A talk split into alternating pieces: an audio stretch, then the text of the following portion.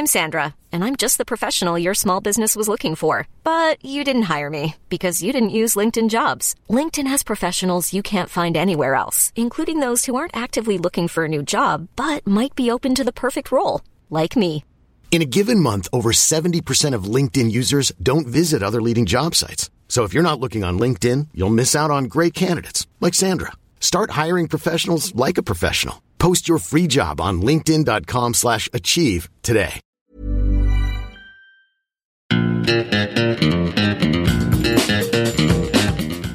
Hi there, and welcome to Stock Club, a podcast brought to you by My Wall Street. I'm Mike, and joining me on today's episode are Rory and Anne-Marie from the My Wall Street analyst team.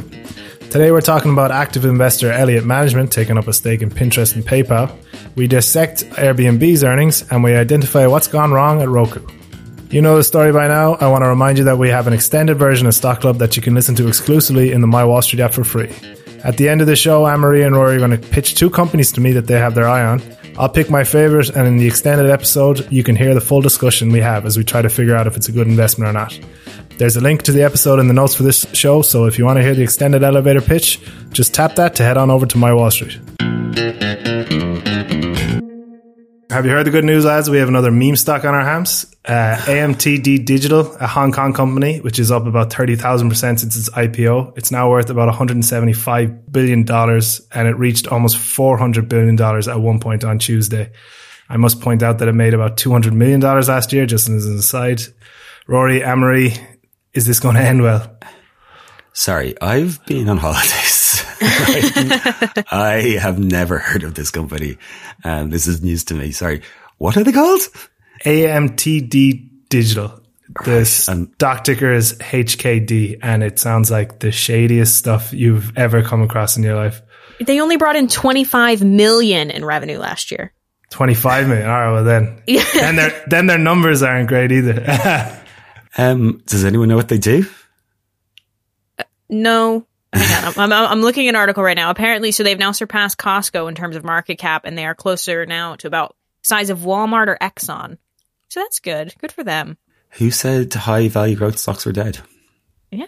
There you go. I think this is this is just what this market needed was another meme stock craze. Absolutely. Although, I mean, it's definitely not the kind of thing you see at the bottom, is it? No. Although this does sound a lot shadier and less uh, retail driven. I'll say I like had a quick glance at Reddit before we got online here, and they kind of were like, I don't know what's happening either. So what? So the the Wall Street bets guys don't even know what's going on? Exactly. Yeah. Oh my god. Where is where where is this coming from? There's a new um, you know seedy subculture of investors out there somewhere on some platform. Discord, yeah. maybe. Or just yeah, like, like, paper paper newsletters, maybe. Paper newsletters.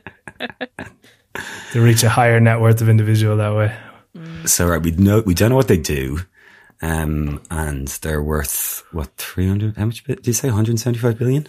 I think 175 billion at the minute. They reached almost 400 on Tuesday. That's pricey. I can't yeah. wait to see their Super Bowl commercial next year. uh, I'm, I'm sure they'll be back to 400 billion by the time this podcast goes out as well. I have yeah. big faith in AMTD. Right. Moving on then from the memes, and we're looking at Pinterest today. It was soaring this week after the company reported earnings, and while the financials weren't great, the company's user figures did come in be- much better than expected. However, I think the bigger news story here is that around the same time of the call, activist investor Elliott Management released a statement saying it had become the company's largest shareholder and its conviction in the business. Anne Marie, let's let's go through the numbers first in the earnings report, and then we can move on to Elliott. Uh, talk us through the earnings call. Yeah, so for Q2, revenue grew about 9% year over year, coming in at the nice round figure of 666 million. Ooh, um, there you go. Uh, global monthly active users decreased by about 5% to 433 million. However, this decrease was smaller than we expected. We actually thought there was going to be a bigger drop. So that was, you know, a, a bit of the silver lining. Uh, net loss was 43 million for Q2 and the adjusted EBITDA was about 92 million. So there was kind of an underperformance uh, across the board. And then to top it all off, management gave rather lukewarm projections for the rest of the year and for uh, Q3. So um, for next quarter, revenue will grow in the mid single digits on a year to year percentage basis. And that takes into account a slightly greater foreign exchange headwind than the company was expecting, of course, because of the strong dollar. So you know, it wasn't a great report, but I think people are so pessimistic at the minute that they saw, you know, monthly active users are maybe experiencing somewhat of a rebound and they held on tight to that. So um, the stock is doing pretty well, isn't it? Almost up 10% since the report. Mm, so that's kind of where I was going with this. It, it, seems like that report maybe doesn't deserve such a stock bump. Would would investors be more interested in the Elliott management statement than anything else? Yeah, I do think that the Elliott management statement is probably what people are clinging to. I think you, you know Pinterest for a really long time has always been a stock that people have said, "Oh, this company has so much potential if they could just slightly redirect, or if they could kind of, you know, double down on e-commerce, or if they could find a way to expand their margins." You know, I, it's always kind of been this tale of of potential. That being said, I went and had a, like a deeper look at the report, and something that I've always been paying attention to in relation to Pinterest is uh, average revenue per user. Um, it's something that maybe for the last two years we've been hearing Pinterest is working on increasing the amount of money it brings in from each user. And that really was something that they only began focusing on the North American market initially. They only started allowing advertisers in the European market like three or four quarters ago. So it's it's not something that they have really effectively built out. And, and it's really really pronounced when you look at um, average revenue per user on a global level compared to like maybe the American market, where you know they're routinely bringing in five to six dollars a user, and then um, in their rest of the world group, which is anything other than um, the United States, Canada, and Europe, it's like 10 cents average revenue per user because they're really just not focused on that market at the minute. And that's a capability that they want to build out. And we have seen that figure steadily increasing. And actually, um, the rest of the world average revenue per user jumped by 80% this quarter year over year. Europe was up 20%. Uh, the United States and Canada was up 20%. So um, we are seeing some meaningful moves in that way, kind of in the finer details within the company. That's something that's nice to see because that's the direction we want them to head in. Um, but I would say Elliott Management is just going to put more pressure upon the company to make that redirection maybe a bit quicker because that tends to be um, what they do with these large software companies that they enter. Yeah, and then while investors seem excited about this move in the short term, Elliott doesn't have the best reputation. We'll say it's quite a combative style. We we kind they kind of came to the fore um, in their open letter to Jack Dorsey when he was Twitter CEO, and well, he's not Twitter CEO anymore, so that worked. Um, I think even at one point they tried to commandeer an Argentinian Navy vessel. Um, so that kind of tells you the style of investor Elliott Management is. Do you think this is going to be beneficial for Pinterest shareholders in the long run, having them there? Yeah, it, it's an interesting question because their Elliott Management is in somewhat of a philosophical transformation, if you will before about two years ago, Elliott had a very different kind of MO. They used to look for small, underperforming software companies. And these were ones that they could easily take over, get a really strong foothold in, and then they wanted to improve the outlook of the company within 12 to 24 months, and then they wanted to sell it on. Um, however, Elliott, as they've gotten bigger, they've gotten more capital, they've become more interested in large companies, like companies that you could not effectively sell onto somebody else. You know, they're not going to get acquired. You know, we're talking about PayPal, we're talking about Pinterest. Um, and that has meant that their new strategy has been dubbed by CNBC elephant hunting. They're looking for the biggest and baddest stocks out there. Um, and they're specifically looking for ones that seem to be lacking focus. That's something that management has spoken about. Um, but you are correct that like Twitter would be the most significant instance we've seen them operating within one of these larger companies. Um, and I mean, it was, it means that the strategy has to change because if you're not preparing them to be acquired, it means that you have to maybe put in a bit more work because you need to get that company up and functional to push the market value higher. And I think a lot of analysts, a lot of investors wanted Jack Dorsey out. And so that seemed like the logical step for them to push for. But now he is out and now we've let Elon Musk in the door and things seem way worse than we ever could have imagined. So they do seem to have a rather mixed record. Um, that being said, with like smaller entities, they've been very successful in turning companies around and, ter- and making profit from them. Um, I would say that Pinterest is kind of an ideal candidate for their intervention. You know, they have a lot of potential. They're looking for new ways to monetize. They're looking for ways to expand out their margins and they're probably a bit more suited to for help than maybe Twitter was. I mean, Twitter has for years we keep saying how is Twitter so popular and it's a terrible business. I think Pinterest is very early in us beginning to have that pessimism towards them. So maybe they are a bit more apt to be reformed um, by Elliott's intervention. Very good. And uh, nine minutes was the count before Elon Musk got mentioned on this podcast. Sorry. I thought we were. I was making my notes. I thought we were going to steer straight through, but no, it's fair enough. Um, you mentioned uh, PayPal there, and now Rory, I know you're an investor in PayPal. How do you feel about Elliott Management coming in? Um, not so sure right now. I mean, uh, like uh, like Anne-Marie said, I think um, Elliott has been kind of switching its strategy over a couple of years. You know, a company like PayPal is not going to be, you know, they're not going to be able to acquire a huge stake in it, um, given that the size of the market cap. I always think, you know, investors get very excited sometimes when they see either a big investor like a Warren Buffett or a Carl Icahn or an activist come in. But of course, we've seen time and time again that these these investors make mistakes just like everyone else. They, you know, if you think back to uh, Buffett's big bet on IBM, uh, how that just didn't pan out at all. And um, it's very easy to kind of think, oh, if this person likes the stock, it must be good. But of course, all investors out there are human. And in a market like this, we're not sure exactly what's going to happen with the macroeconomic side of things. So there's, there's really kind of reason to, I know it's news, listen to it, take it on board, but, you know, probably don't put as much weight in it as sometimes the market can particularly when it's kind of a big name investor. Mm. Yeah, I think Charlie Munger recently got burned on an Alibaba investment, and he had a lot of people following him in there, and that didn't work out too well. Mm. Yeah. So then we'll say, and we're talking about big name investors and stuff, is for the wider tech sector, we'll see a company like Elliott Management coming in. Are they spotting opportunities now in stocks like Pinterest, stocks like PayPal, stocks that are down heavily? Is this kind of, and I don't want to ever declare a bottom, but is this kind of a positive outlook where we're seeing signs that maybe there's been enough suffering here, there's enough blood on the blood on the streets? Um, I don't know if we're approaching a bottom. As you said, it's it's really difficult for us to say that. I definitely I think it's an indication that a stock is undervalued, um, which is something we've been we've seen discussed about Pinterest for the last several months. I mean, wasn't it six or seven months ago that there was some indication oh that it was maybe wasn't it Pinterest was maybe going to acquire or PayPal, PayPal. was maybe going to PayPal acquire, acquire yeah. Pinterest, and people thought it was really logical because the market cap of the company had been driven so low. They're like, surely it's worth more than this with all this kind of potential. So yeah, there does seem to be a sense that when Elliott Management gets involved, you have a company that has potential but that potential might not pan out. But the, you know, the restructuring that might take place might allow them to have this second life and, and, and, and enter a growth phase. Yeah, it's, it's certainly something to pay attention to. I know that they were somewhat involved as well in PayPal's maybe helping them focus a bit more. They just canceled today. They announced that they're canceling their plans to open a brokerage account, which people are thrilled about because they couldn't really figure out why PayPal was heading down that road anyway. It was um, there's so much competition in the brokerage space, and PayPal has other things to do. So yeah, I think it'll be I'm I'm interested to see what both Pinterest and PayPal will do under Elliott's influence.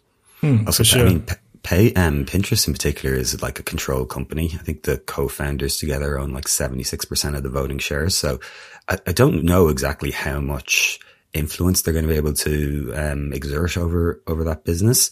They are like the you know I know they're like the largest outside shareholder now, but it does seem like they're coming in with a, bit, a much more kind of positive uh, constructive attitude than they have in the past, where they've just been calling for the heads of upper management and t- basically saying, "We know how to run this thing better than you." So yeah, maybe it's a it's a sign that they've just seen some value out there and they're willing to kind of come in and maybe advise a little bit more constructively and friendly, like.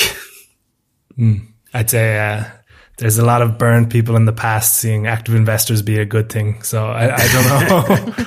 The, the Argentinian central bank has things to say about Elliott management, I'm sure. Moving on then, and uh, Airbnb is also another big company here to show us our books this week. It had record bookings, its second best quarter to date, almost 400 million in net income, and it even announced a buyback program. So obviously the stock fell post earnings. Uh, Rory, you got into the weeds with this one first. What happened here? Yeah, I mean, like on on the front face of it, it was a pretty strong report. They saw revenues increase 57% uh, to 2.1 billion. Um, they saw nights and experience booked increase 25% to just shy of 104 million. Gross bookings were up 27%. Um, it was, as you said, the most profitable quarter the company ever posted with net income of 379 million. Uh, and they announced a uh, buyback program, $2 million buyback program. They've got approximately 10 billion in cash and equivalents on the balance sheet now. So obviously they had to find something to do with that. Um, and they also expect kind of record revenue in Q3, anywhere between 2.78 and 2.88 billion. Uh, even better, they're generating great cash flows. They brought in nearly 800 million in free cash flow this quarter. That's more than a billion better than they were doing during the, um, the heights of the pandemic when they were just losing money left, right and center. Uh, but as I said, the stock didn't react well. I think it's, first of all, I think there was definitely an element of uh, like the stock having a bit of a run up before the report. Uh, I think there was, it was up about 20% in the month.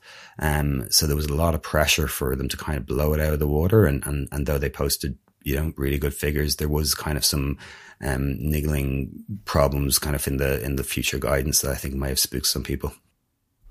Yeah. And I think that's, that's really where it comes down to is maybe slightly unambitious guidance and, and, what's tough to see is, I suppose, a company stepping down its growth rate significantly like that. So I think guidance was about 25%, was it for next quarter for Q3? And that's a big step down from 58% today. So, so yeah. investors seeing that they use the term stable to refer to refer to their bookings for the current quarter.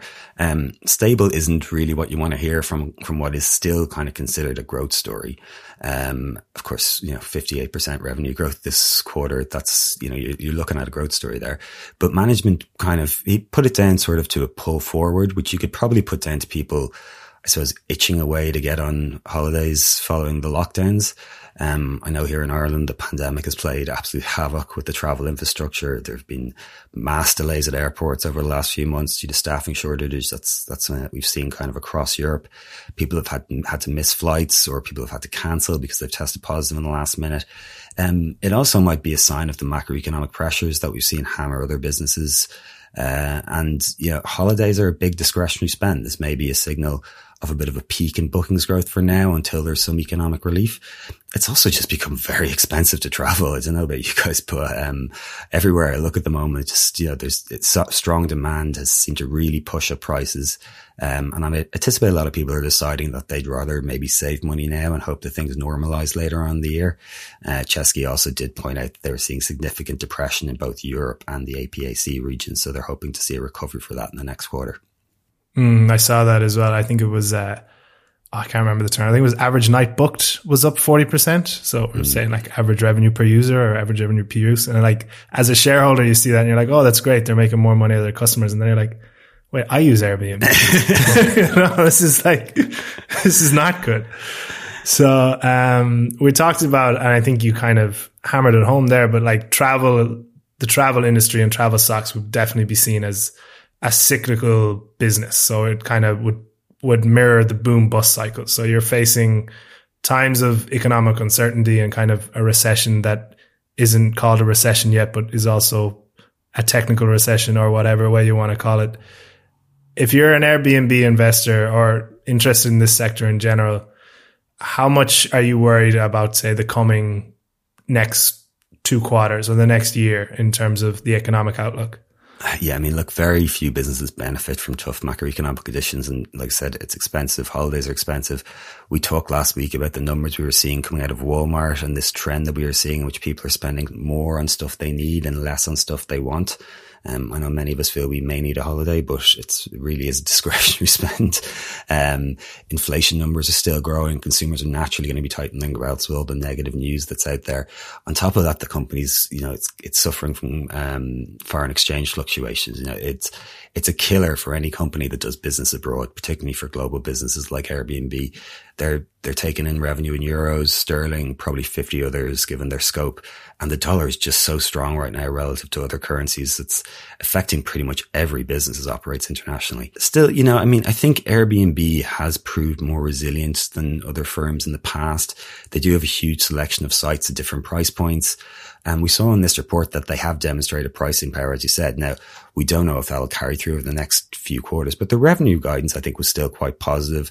Chesky seemed quite positive on the call. I think it's one of those businesses that's quite nimble. It can do an awful lot in terms of, you know, pivoting to various things when it sees trends moving that way. We saw how it handled the pandemic. You know, if, if this business can handle the pandemic, I'm, I'm pretty certain that it's going to be able to, to weather the kind of coming storms. And, you know, if we're thinking long term, I still think Airbnb looks like a great business I, that's going to be bigger 10 years from now. For sure. I'd agree with you there. And I, they actually, I think they said it in the call, didn't they? That what they learned over the pandemic and how to be that lean and kind of go without a marketing budget and stuff, they still carry through in their ethos now. And it's actually been a long term benefit. So yeah, really interesting. I, I would agree with you there. I'm a big fan of Airbnb. Um, moving on then, don't forget that if you listen to this podcast in the My Wall Street app, you get the full version of one of our elevator pitches at the end of this episode. It's completely free to listen to episodes of Stock Club in the My Wall Street app. All you need to do is download My Wall Street on iOS or Android and create an account. There's links in the notes for today's show, so just tap that and enjoy more Stock Club. Right, let's dig into mailbag. So uh, we got a question in concerning Roku and its recent performance. The stock was down more than 20% after earnings last week and is having a pretty rough year, more than 60% down since the start. Anne-Marie, what's going on here with Roku? It's just it's a bit of a it's a sad tale really. Um i'm a big fan of roku so you know it's it's it, it pains you every every every quarter. But yeah another kind of across the board things weren't looking great. So revenue was expected to be about 805 uh, million and it came in at 764 million so about a miss of almost 50 million dollars. And earnings uh, loss of 82 cents per share. We were expecting a loss about 69 cents per share. Yeah things things weren't great. We also saw uh, active accounts uh, was about 14% year over year growth. We are a long way away from where we were during the pandemic, where we were seeing active accounts grow, you know, between 30 and 40%, which is a, a significant bummer. That being said, again, the silver lining, similar to Pinterest, is average revenue per user is up. So ARPU is up about 21%. That's still a pretty strong figure. Um, year over year. And that's something that I would love to see continue to grow, particularly with all of us believing that streaming is going to move into a more ad supported space rather than a pay for subscription. And I think uh, Roku is going to benefit from that. And I would say, you know, uh, macroeconomic conditions continue to be rough, inflation continues to be bad. I think people will be making those tough decisions of maybe canceling some subscription services and replacing them with an ad supported option. So you know, in the long term, I'm still excited about Roku. And I think it's it's worth reiterating that like the long term story for this company, the one that I was interested in um, when it was you know pitched six months ago. The thing that we always have to return to is is I would view Roku less as being you know like a single streamer and being more almost like cable television when it comes to the amount of content that they are able to provide, particularly to developing markets, which more likely than not are not going to have anything other than ad supporting streaming because it's unlikely that you know people within South America are going to be paying for multiple subscriptions. And when it comes to stuff like that, Roku has thousands of content partners. You know, they have way more channels than any other um, streaming infrastructure provider, and that's what like makes me really interested in Roku's is they continue to penetrate into um, developing markets, new streaming markets. They should continue to bring in ad revenue at, at, a rate that I think we will be impressed by in the long term. But um, yeah, just significant headwinds at the minute, particularly when you remember that they have to sell hardware to get into people's homes. You know, those $20 dongles, those $30 dongles. Roku traditionally sells those at almost a near loss. The last three to four quarters, they have been selling them at a loss because expenses have just risen. Um, so I would expect that there will continue to be some pain probably for the next two quarters, but I don't really think the long term story for this company um, has changed. I think they will still be quite interesting as ad supported revenue continues to grow. Yeah, it seems to be a trend, a trend this earnings season that any ad platforms are kind of suffering, and whether it's the economic factors and a pullback in ad spend, or whether it's we've mentioned it endless times at this stage, the TikTok effect on especially social media companies, but I think just eyeballs and engagement in general. So yeah, we'll, we'll, we'll see what comes of it. But um, I'd definitely be watching companies like the Trade Desk closely now when they report. Right then, we will move on to elevator pitch to finish out today. Uh, Rory, tell me a company on your watch list at the minute. So I'm taking a look at Warby Parker. Um, it's one of the big disruptors in the world of eyewear. I'm sure most people have heard of it. Um, it's a company I first took a look at last year when they went public, and obviously they've had a baptism of fire in the public markets, uh, similar to what we've seen across the board with those kind of high valued stocks. Um, stock is currently down around 77% in the last year. It's been a challenging year for the company, but they're still growing revenues and active customers. That, that last figure was up 18% to 2.23 million in the last report. They're also planning on opening a load of new stores this year. I think they've got 40 planned. So I'm kind of digging around to see if this is a potential value play now that the market has done quite a lot of damage to the market cap. Interesting. I remember you pitched this to us a while back and the, was it the customer loyalty was like unheard of? Yeah, they just have really loyal customers. Once customers come in, they pretty much stay with them. They have a, they seem to have a, a, really good product that people love and they get that return business, which is something that you really do need to focus in on when you're looking at these businesses that are paying at paying big money in marketing to bring in customers. It's always the question is, can they get those customers to come back and use the service again and extend that, um, that long term value that they're, they're going to generate from them? Very good. Anne-Marie, what have you been looking at recently?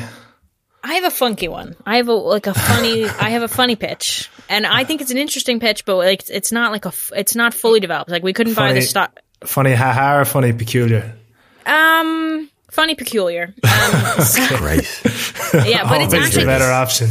It's always it's it's kind of a good idea though, but it's only had one one public quarter as this new entity that it is. Um, but it has a it will actually be having a, another quarterly report that'll come out the day this podcast comes out. I'll be paying attention to it. I, I maybe we'll talk about this again because I actually do think there's something interesting here.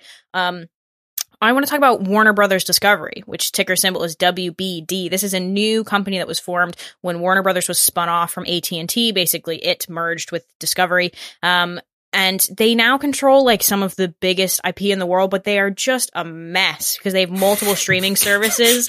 They have multiple streaming services running. They've got like dozens of TV channels. They're still trying to put out, you know, big blockbuster movies to go to the movie theater. You know, they control Harry Potter, they control DC. And so it's kind of this interesting story of like maybe this is the way that streaming will become profitable. Like, will it need to be attached to a traditional studio that can bring in ads from TV, that can, you know, bring in big blockbuster money and then also have a streaming service attached to it. So it's just kind of you guys know I'm obsessed with like streaming and figure out where where that's going. This is another version of that, and it's I don't know it's a good I like it. Was this um oh I should remember this the company that started a streaming service and then ended it like the day it opened? C- yeah, they had CNN Plus, which got canceled. C- yeah, CNN Correct. Plus. That was it. so, yeah. We'll pour out a drink for her. CNN Plus. Oh, very good. Okay. Um, I like both pitches, but I think I'm going to have to ask Anne-Marie more questions about this because it sounds like there's more to unfold there. Right, lads, if you're listening to the free version of Stock Club, this is where we'll leave you today. If you want to find out more about Warner Brothers Discovery and what we think of it as a potential investment, however, jump on over to my Wall Street app and you can listen to the rest of our conversation. Remember, if you have any questions you'd like answered or elevator pitches you'd like us to tackle, make sure to get in touch. You can find us on Twitter, that's at my Wall Street HQ, on TikTok, that's at my Wall Street, or simply just email us at pod at mywallstreet.com. If you're enjoying the show, make sure to tell your friends about us and don't forget to leave a review for us on whatever podcast platform you listen to us on. Thanks for joining us today, and we'll talk to you next week.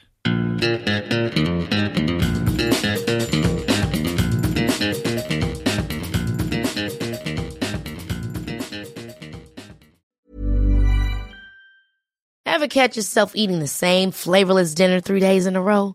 Dreaming of something better? Well, HelloFresh is your guilt-free dream come true, baby. It's me, Keke Palmer. Let's wake up those taste buds with hot, juicy pecan-crusted chicken or garlic butter shrimp scampi. Mm. Hello Fresh. Stop dreaming of all the delicious possibilities and dig in at HelloFresh.com. Let's get this dinner party started.